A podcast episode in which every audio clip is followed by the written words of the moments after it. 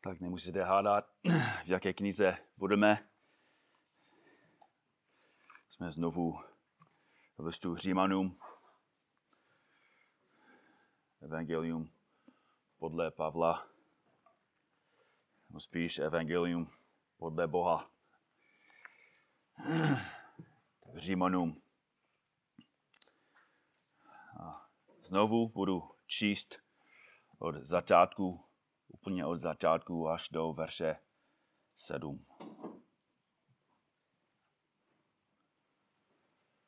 Tak list Římanům 1, 1. Pavel, otrok Krista Ježíše, povolaný apoštol, oddělený pro boží evangelium, které Bůh předem zaslíbil skrze své proroky ve svatých písmech, evangelium o jeho synu, jenž povstal podle těla z potomstva Davidova a podle ducha svatostí byl skříšeným z mrtvých, ustanoven za syna Božího v moci, evangelium o Ježíši Kristu, našem pánu. Skrze něho jsme přijali milost a apostolské poslání ke poslušnosti víry pro jeho jméno mezi všemi národy, mezi nimiž jste i vy, povolání Ježíše Krista.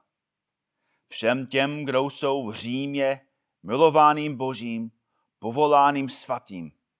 Milost vám a pokoj od Boha Otce našeho a Pána Ježíše Krista.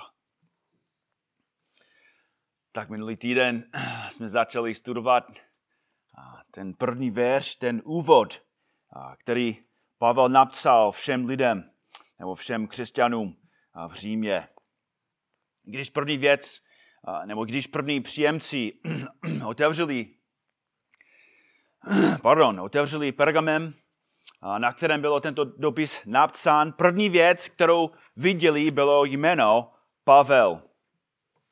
A při čtení tohoto dopisu čtenáři by chtěli vědět, na, na základě čeho, na, na základě jaké autority může tento Pavel nám psát takové radikální věci, že Bůh je naštvaný na každého říšníka. Že, že Bůh je spravedlivý a, a soudí každého na základě jeho skutek, skutku. A že Ježíš Kristus usmířil Boží hněv tím, že obětoval svůj vlastní život na kříži a že každý, kdo věří v dostatečnou platbu Ježíše Krista a v to, co, že ho Bůh vzkřísil z mrtvých, bude spasen. Kdo je ten autor? Jakým právem nám píše? A proto hned od začátku Pavel sdělil své kvalifikace, které ho oprávňují k napsání tohoto dopisu. Dal jim tři věci. Dal jim svou identitu. Říká, že je otrok Krista Ježíše. A dal jim své postavení. Je povolaný apoštol. Apoštol. A dal jim jeho odpovědnost. Píše, že je oddělený pro boží evangelium. Tak pokud nemáte před sebou studený překlad, tvoje Bible píše Pavel, služebník Krista Ježíše. A řecké slovo pro služebník je slovo diakonos, z kterého máme slovo diakon nebo jáhen. Diakon je služebník. Je to někdo, kdo slouží dalšímu dobrovolně. Pomáhá z dobré vůle. Ale pokud si křesťan víc než pár let, právě podobně, znáš toho řecké slovo tady, který Pavel používá. Pavel dulas Kristou v řečtině, nebo Krista Ježíše. Dulas neznamená služebník, neznamená pomocník, neznamená asistent, Důlas má jenom jeden význam. Otrok. Osoba, která je právním vlastnictvím jiné osoby a je nucená jí poslouchat. Otrok neslouží dobrovolně, nepomáhá z dobré vůle. Pracuje, protože je majetek. Slovo dulas pochází ze slovesa, která zahrnovalo zrušení vlastní autonomie a podřízenost jedné vůle vůli druhé. A dulas, ne diakonos, je slovo, které Pavel tady používá. Pavel, otrok Krista Ježíše. Můj, můj život patří jemu. Jeho vůle je moje vůle. Jeho touha je moje práce. A jelikož v církvi jsou židé i řekové, a tuto kvalifikací by byly dvě jedinečné odpovědi. Obě pravdivé a nezbytné. Být otrokem Krista v tom smyslu, že to tu Pavel používá, by dávalo smysl židovské mysli. Římští křesťané, křesťané, kterým Pavel napsal, měli společnou Bibli. Bylo to Septuaginta. Jednalo se o, o řecký překlad starého zákona. Mnohokrát četli v Septuagintě o, o božích otrocích. Například Žám 32, 24. Hospodín vykoupí duše svých otroků. Důloj, množné číslo, nebo Deuteronomium 32, 36.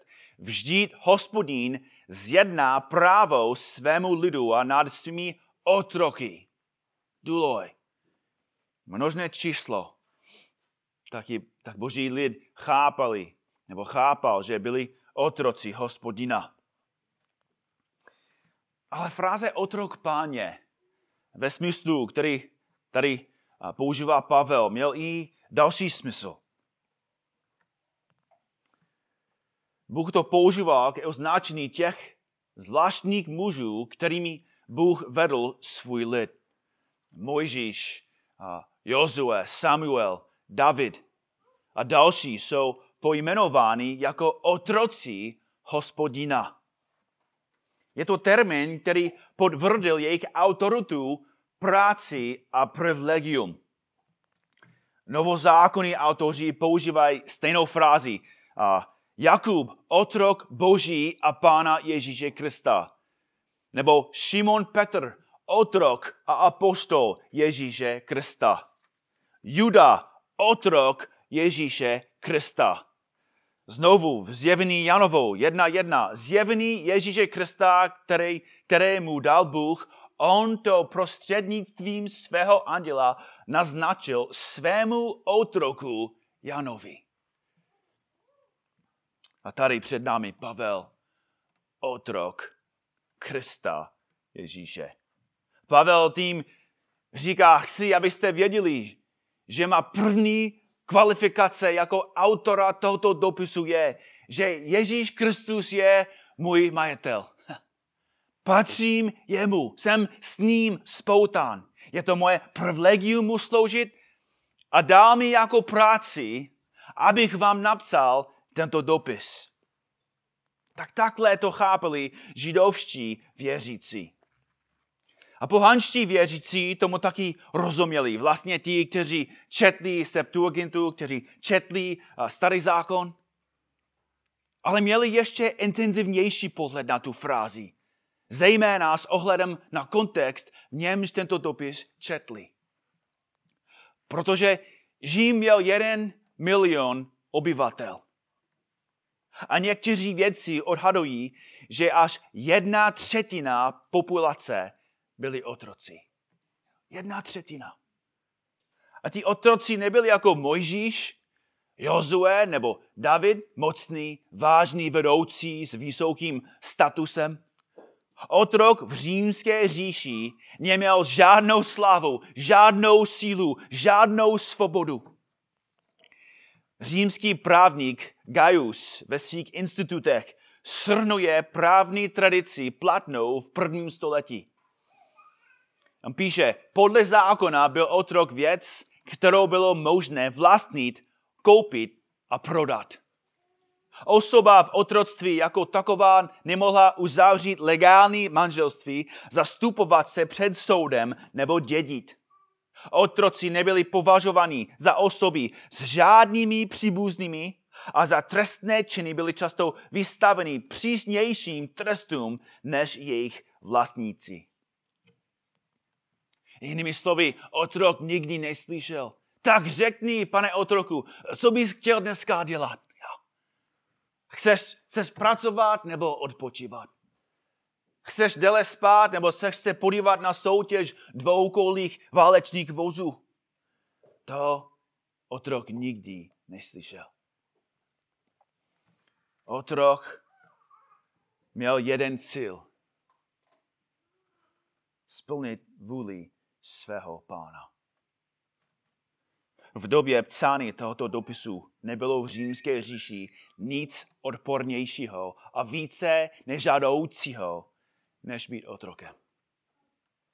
Nemít svou vlastní vůli, být majetkem někoho jiného, být ničím jiným než koněm. Žádný rozumný člověk by se nikdy nechlubil tím, že je otrokem. Ale v té době byl ještě o krok níže. Nazvat sebe otrokem bylo špatné. Ale být otrokem Krista Ježíše byla ta nejhorší hanba ze všech. Musíte pochopit, že Ježíš Kristus byl výsměchem těm, kteří nevěřili. Kousek římského grafitu byl nalezen poškrábaný v omítce na zdi místnosti poblíž kopce Palatine v Římě. Zobrazuje Ježíšovou ukřižování. Na snímku je mladý muž, který úctívá ukřižovanou post, postavu s oslí hlavou a posměšeným nápisem Alexamenos úctívá svého Boha. Takhle se dívali na Ježíše. Muž. Hloupý. Ignorantní. Slávou, jako má osel. Ukřižovaný Mesiáš přinesl Židům nekonečnou hanbu a výsměch. Jak jsme viděli minulý týden. Proč to byl hlavní důvod? Proč apostol, proč Pavel, proč, promiňte, proč Saul nenáviděl Ježíše? A proč pronásledoval ty, kteří ho milovali, kteří mu sloužili? Ale člověku, který pochopil celou pravdu, nic nepřineslo větší radost a větší svobodu, než být otrokem Krista Ježíše. Největší nepřítel Krista Ježíše se stal jeho nejodanějším následovníkem právě kvůli této pravdě. 1. Korinským 1.18. Slovo kříže je totiž bláznostvím těm, kteří hynou. A Pavel mohl říct, já tomu dobře rozumím. Ale nám, kteří jsme zachraňováni, je boží, je eh, boží moc. Je mocí boží. Dále hlásáme Krista ukřižovaného Židům pohoršení, pohanům, bláznoství, ale těm, kteří jsou povoláni, Židům i řekům, Krista, boží moc a boží moudrost. A bratři a sestry, to je jediný důvod, proč ten, kdo nejvíc nenáviděl Ježíše Krista, se stal jeho otrokem. Pavel, otrok Krista Ježíše. A když první čtenáři četli tento úvod, by řekli, na který je důvod, proč musíme ho poslouchat. Je otrok Krista Ježíše. A my jsme taky. My jsme taky jeho otroci. Být krestovým otrokem může být nejlepší způsob, jak definovat křesťana. Možná příště, když někdo se zeptá, tak věříš v něco, jako máš nějaké náboženství a můžeš říct, no, jsem otrok Ježíše Krista. A uvidíte, jak reagují. A to je přesně, co jsme my. Jako věřící jsme krstoví otroci. Evangelium podle Marka 8, 34. Ježíš říká a si zástup se svými učeníky a řekl jim, chce-li kdo jít za mnou, ať zapře sám sebe, vezme svůj kříž a následuje, následuje mě. To je otroctví. List Koloským 4.1. Páni, prokazujte otrokům, co je spravedlivé a správné. Vždyť víte, že i vy máte co? Pána v nebi. List Efeským 6, 5 a 6. Otroci, poslouchejte pozemské pány s bázní a chvěním upřímností srdce jako Krista. Neslužte na oko jako ti, kdo se chtějí zalíbit lidem, ale jako Kristovi otroci, kteří z duše činí Boží vůli. Jsme Kristovi otroci. Když prosíš někoho, aby se stal křesťanem, Říkáte, rád bych vás pozval, abyste se stali otrokem Ježíše Krista. Chtěl bych vás vyzvat, abyste se vzdali své nezávislosti, vzdali se své svobody, podřídili se cizí vůli, vzdali se z všech svých práv a následoval Krista Ježíše. Aby se stal otrokem. To je přesně důvod, proč říkáme, pane, pane, to je přesně důvod, proč Ježíš říká, že jsou někteří, co říkají, pane, pane, ale nečiní jeho vůli. Nebyli jeho otroci, nepatřili jemu. Bratři a sestry, někteří i v církvi nechtějí. Otrok Krista? Tak to moderní církev o sobě nemyslí. Chceme svobodu, chceme osobní naplnění. Chceme pokračovat ve své vlastní agendě, najít si vlastní cestu, plnit si své sny. Chceme zpívat o tom, jak moc nás Bůh miluje a, a jak je pro nás dobrý, zatímco používáme své křesťanství jako zastěru, abychom žili pro sebe.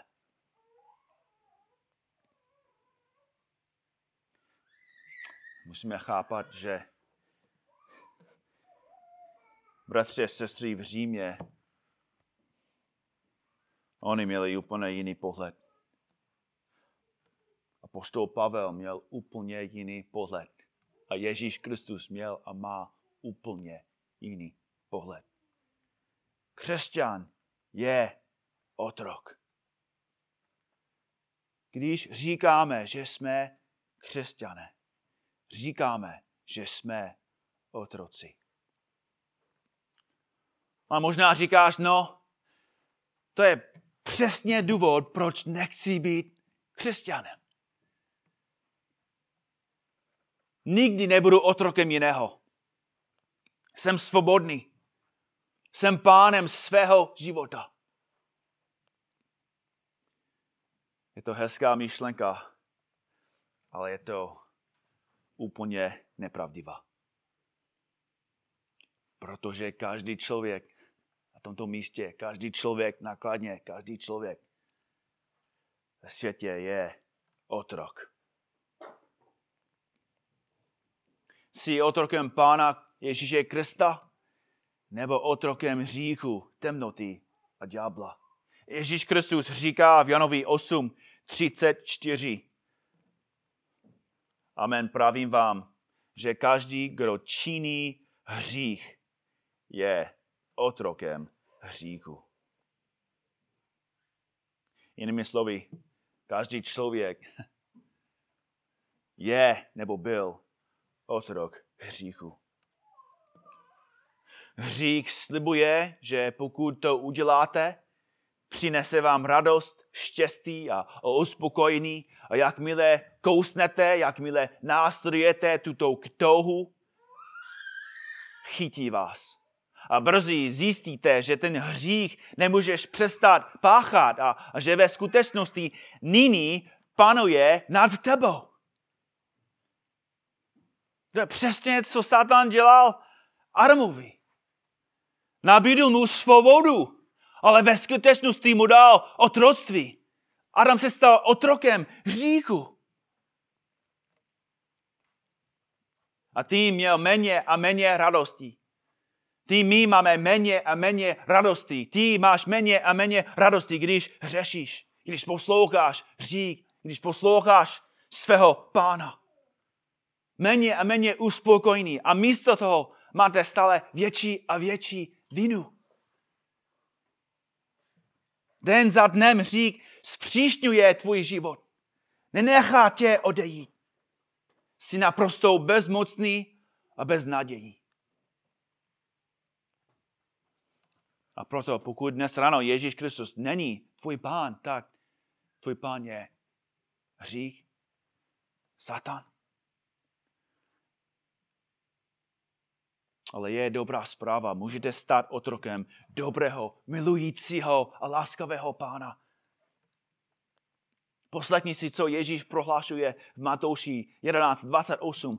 Pojďte ke mně všichni, kteří těžce pracujete a jste přetížení. To jsou slova otroka, nebo to, to je obraz otroka. Těžce pracuje je přestížený. Pojďme ke mně všichni otroci, kteří těžce pracujete a jste přetížený a já vám dám odpočinek. Ale tady je zajímavá věc. Vezměte na sebe mé jeho a učte se ode mě, neboť jsem tichý a pokorný v srdci a naleznete odpočinutí svým duším. Vždyť mého je příjemné a mé břemeno je lehké.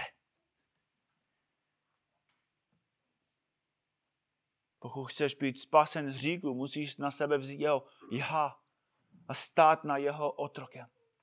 Stát se jeho otrokem. Ale paradoxem je, že se stanete svobodnými. Jsi otrok a zároveň jsi svobodný. Patříš pánu. Jsi otrok, ale máš radost. Tak pokud jsi otrok říku i dnes ráno, tak přijď ke Kristu. Vezmi na sebe jeho, jeho nalezný odpočinutí své duši. Stante jeho, o jeho otrokem a poznáte stejnou radost, jako známe i my. Ale pro vás, kteří už jste jeho služebníci, jeho otroci, se zbytkem našeho času chci vám připomenout, co to znamená, že jste jeho otroci. Mohli bychom studovat to téma dál, ale máme jenom pár věcí. Za prvé, byli jste celá vykoupení milostí. Byli jste celá vykoupení milostí. Během římské říše byla cena za otroka určována kvalitou otroka a, a ziskem, který mohou přinést svému pánovi. Pokud byl otrok válečník, tak mohl by získat svému pánovi peníze jako gladiátor. Pokud byl otrok vzdělaný, mohl by učit mistroví děti. Pokud by otrokem byla mladá žena, měl by větší hodnotu, protože by mohla porodit více otroku. Cena otroka byla založena na hodnotě nebo užitečnosti tohoto otroka. Ale bratři a sestry, s námi je to úplně opak. Není v nás nic nádhery, slávy nebo hodnoty, který by Boha přimělo, aby řekl tak, za tohle ti dám 40 ze štíbra. Nedíval se na nás a řekl, tady je ten, kdo mě bude uctívat a, a, a milovat, tady je dobrý služebník. Má velkou hodnotu. Pokud jste v pokušení si myslíte, že vás Bůh zachránil kvůli vašim mnoha talentům nebo užitečnosti, vězte toho, na světě jsou doslova miliony dalších nevěřících, kteří jsou mnohem talentovanější, nadánější a užitečnější než my. Je to pravda.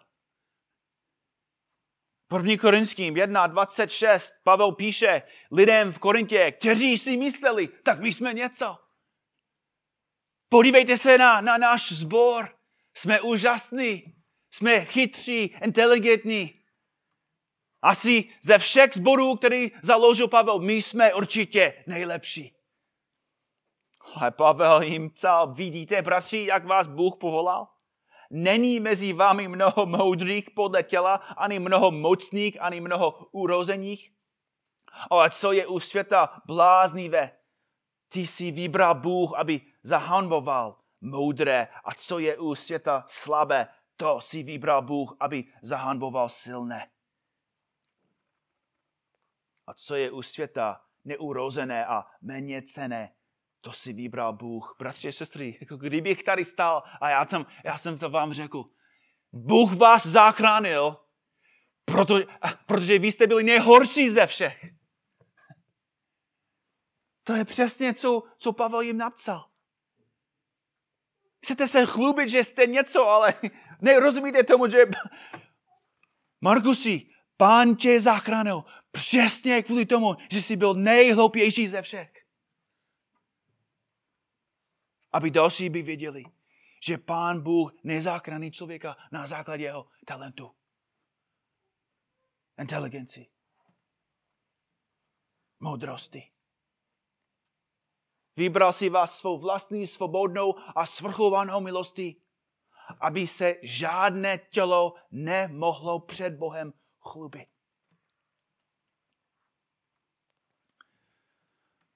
Bratři a sestry, na jedné straně je to velmi pokor, pokořující.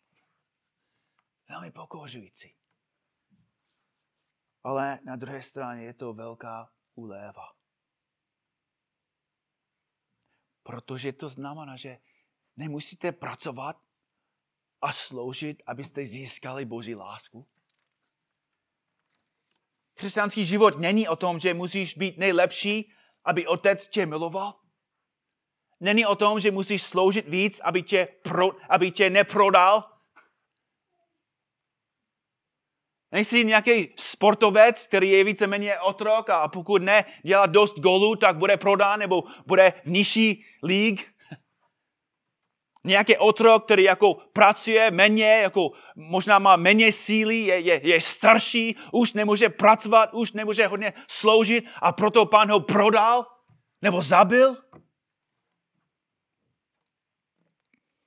Bratři a sestry,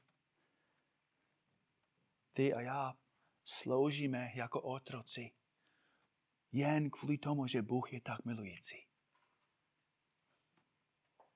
Už jemu patříte. Pán tě už miluje. Pán tě už zachránil. Pán tě už vykoupil. A ty a já mu sloužíme z vděčnosti z lásky, z díku vzdání. Především kvůli té ceně, kterou za tebe zaplatil.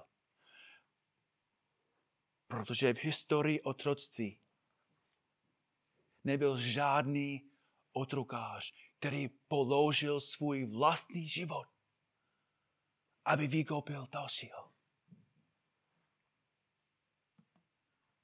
Víte, že že ze svého marného způsobu života, zdědeného po ocích, jste byli vykoupení? ne pomíjejícími věcmi, stříbrem nebo zlatem. Níbrž drahou krví Krista jako beránka bez vady a bez poskrní. Ježíš Kristus se na tebe nedíval a řekl, tady je člověk, který může mi hodně sloužit. Má velkou hodnotu. Díval se na tebe a řekl, tady je člověk úplně ztracený. Bezmocný, bez naděje. Na cestě do pekla. A jeho jediná šance je, abych já vydal svůj život, svůj vlastní život za něho. A vylil pro tebe svůj život. Vyměnil svůj život za vás. A bratři a sestry, to není, to není hypotetické. To není pěkná metafora. Ježíš Kristus zemřel. Zaplatil za, za naše hříchy na tom stromě. A tím vás osvobodil od všeho vašeho hříku. Všeho vašeho dluhu a učinil vás svým vlastním otrokem. A nejenom otrokem, ale jste i jeho bratr nebo i sestra. A proto mu sloužíme. Proto mu sloužíme. Proto se chlubíme. Jsem otrok Ježíše Krista. Což nás vede k druhému bodu. Sledujeme příklad našeho pána. Sledujeme příklad našeho majetele. Co udělal náš pán poslední noc před svým ukřižováním? Stál od večeře, odložil své šaty, vzal lněné platno, přepásal se a umyl špinavé nohy učedníků. Umyl nohy mužům, kteří byli mnohem méně cení a nehodní.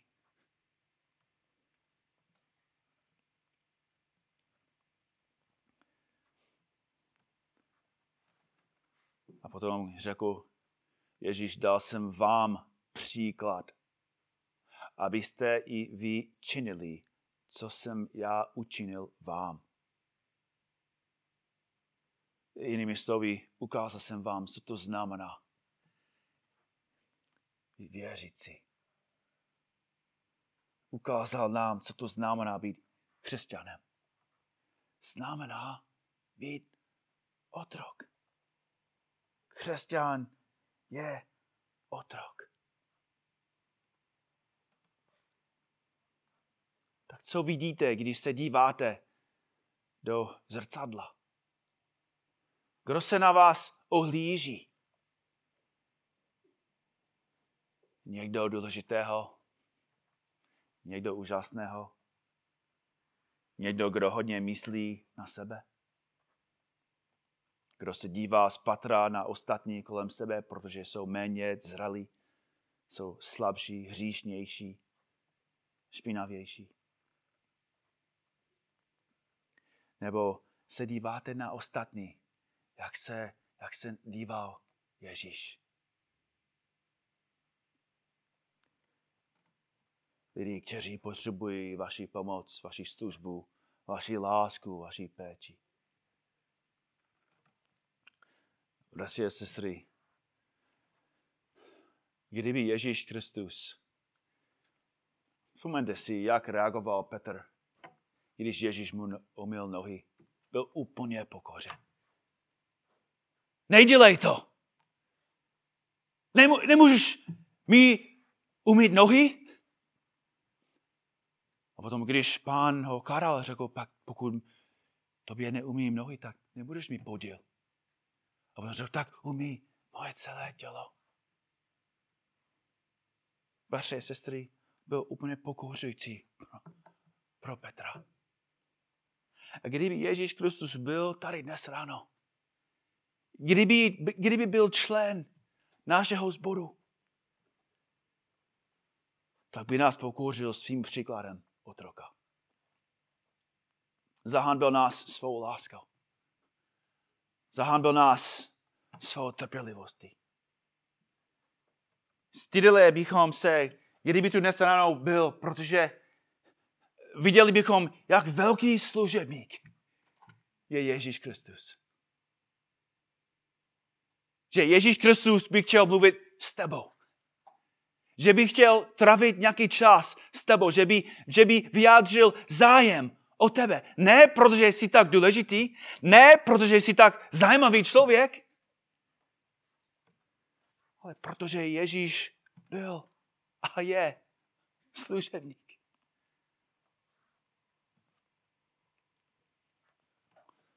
Byl by velmi, velmi nepohodlný pro nás, kdyby byl tady dnes ráno Ježíš Kristus. A já si myslím, že by byl stejně, kdyby byl tady i postol Pavel. Byl by velmi pokořující vidět takového muže důležitého. Známý po celém světě. Slavný autor. Byl otrok, to nebyl jenom název. Položil svůj život. Trpěl. Nespal. Nejedl. Pronásledovan. Zbyčován. Kamenován. Proč? Aby sloužil lidem.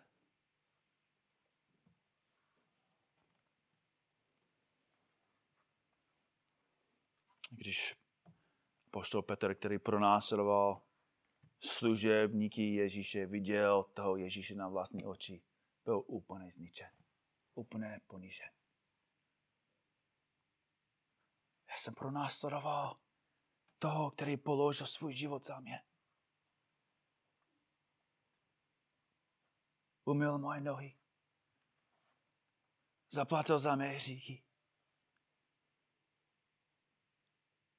Petr řekl, pane, to, to nejsmíš, to není správný. A postol Pavel řekl, to není správný. A musíme i my dneska říct, to není správný. Ale je to pravda. Neměl, ale udělal.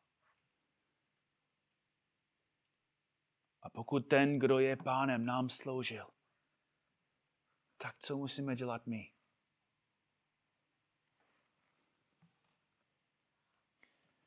Bratři a sestry, pokud patříte Ježíši, jste otroci. Není to hypotetický, není to metaforický. Je to pravda. A proto otázka pro každého dnes ráno je, jestli sloužíme jako otrok. Sloužíš jako otrok. Nevěnujte pozornost každý jen vlastním zájmům, nýbrž každý i zájmům těch druhých. Posloucháte ten příkaz? A pokud ano, jak? Jak se díváte na zájmy ostatních? Jak sloužíte ostatním? Jakým způsob, jakými způsoby obětujete svůj čas a pohodlí, abyste sloužili druhým? A nemyslím jen trávený času s jinými křesťany, se kterými chcete trávit čas. Myslím obětovány. Jak to udělal Ježíš.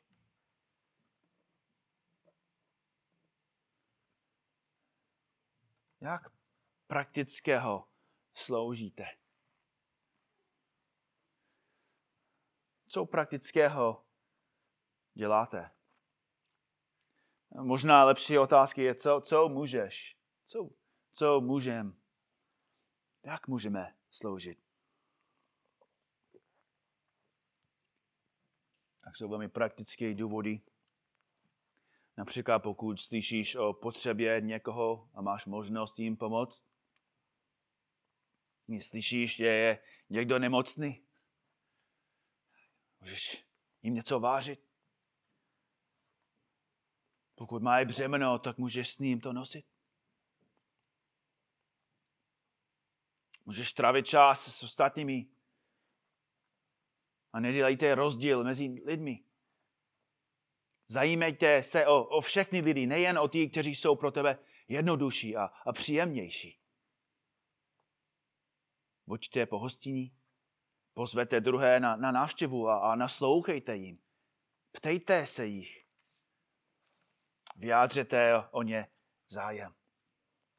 Ptejte se na, na jejich duchovní i fyzické potřeby. A pokud jsi zralější, pokud, pokud jsi víc chodil s pánem, jsi zralější ve víře, máš větší znalost pána a, a, a tvůj život je v souladu s písmem, tak můžeš investovat svůj čas, svůj život do dalšího. Jsou lidi mezi námi, kteří jsou úplně noví věřící, nemají žádné zkušenosti, ještě dobře neznají Boží slovo. Tak možná můžeš investovat svůj čas, protože bratře, sestry, to, co máš, není pro sebe. My často čteme Boží slovo a to čteme, studujeme to pro sebe. A to je poslední důvod, proč to čteme. První důvod, proč každý den studujeme Boží slovo, je, abychom uctívali svého Boha. Abychom se dívali do písma, abychom se dívali na jeho slávu, abychom se dívali na jeho milost, abychom se dívali na kříž, abychom uctívali kvůli tomu, co pro nás Bůh udělal. A další důvod, proč studujeme písmo, je, abychom byli připraveni, vybrojeni, sloužit a pomáhat. Abychom věděli to, co říká Boží slovo, abychom poslouchali a tím sloužili a pomohli ostatním. A třetí, třetí důvod je pro sebe. A my to často máme obráceně. Služba nemusí být komplikovaná. Ale je to oběd. Není to komplikovaná, ale může být bolestivá. A bratři a sestry, jsme otroci. Jsme otroci Ježíše Krista. To je naše identita. to definuje naší existenci. Každý chce být něčím definován. Říkám Jagr a hned si myslíte co? Hokej. Ledecka a hned lyžování. Kvitová a hned co? Tenis. Člověk definován hokej co definuješ svůj život? Nebo čím definuješ svůj život? Čím chceš, aby byl definován tvůj život? Sledem? Tělem? Sportem? Sílou? Majetkem? Povoláním? Inteligencí? Úspěchem? Nebo že jsi otrok Ježíše Krista? A sestry, vědí to ostatní? Nejenom, jestli si myslíš, že jsi definován jako otrok, ale ostatní tě definují jako otroka. Vědí, že jsi křesťan. Vědí, že, že to je to, co, na, co je na vás nejdůležitější.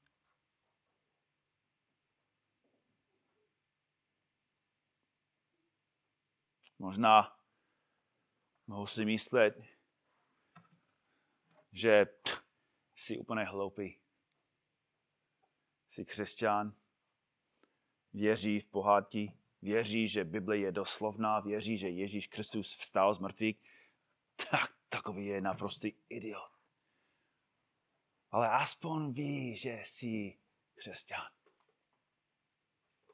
A možná říkají, víte, tento muž je, je křesťan. Předtím jsem si myslel, že byl úplně, úplně hloupý. Ale musím říct, že je spolehlivý. Nebude mluvit tak, jak mluvíme my, nebude žertovat, jak žertujeme my.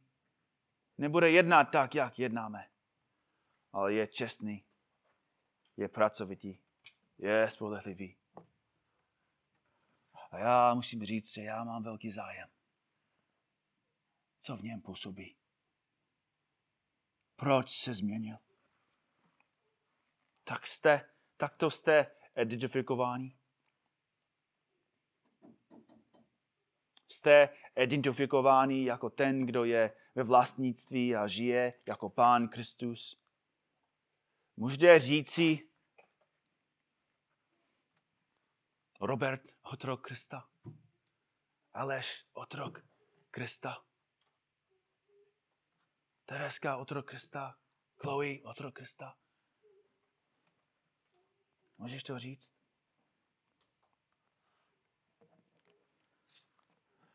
Drahé pane, dal si nám tolik, vykoupil si naše životy z hříků svou krví. Zachránil si nás na celou věčnost.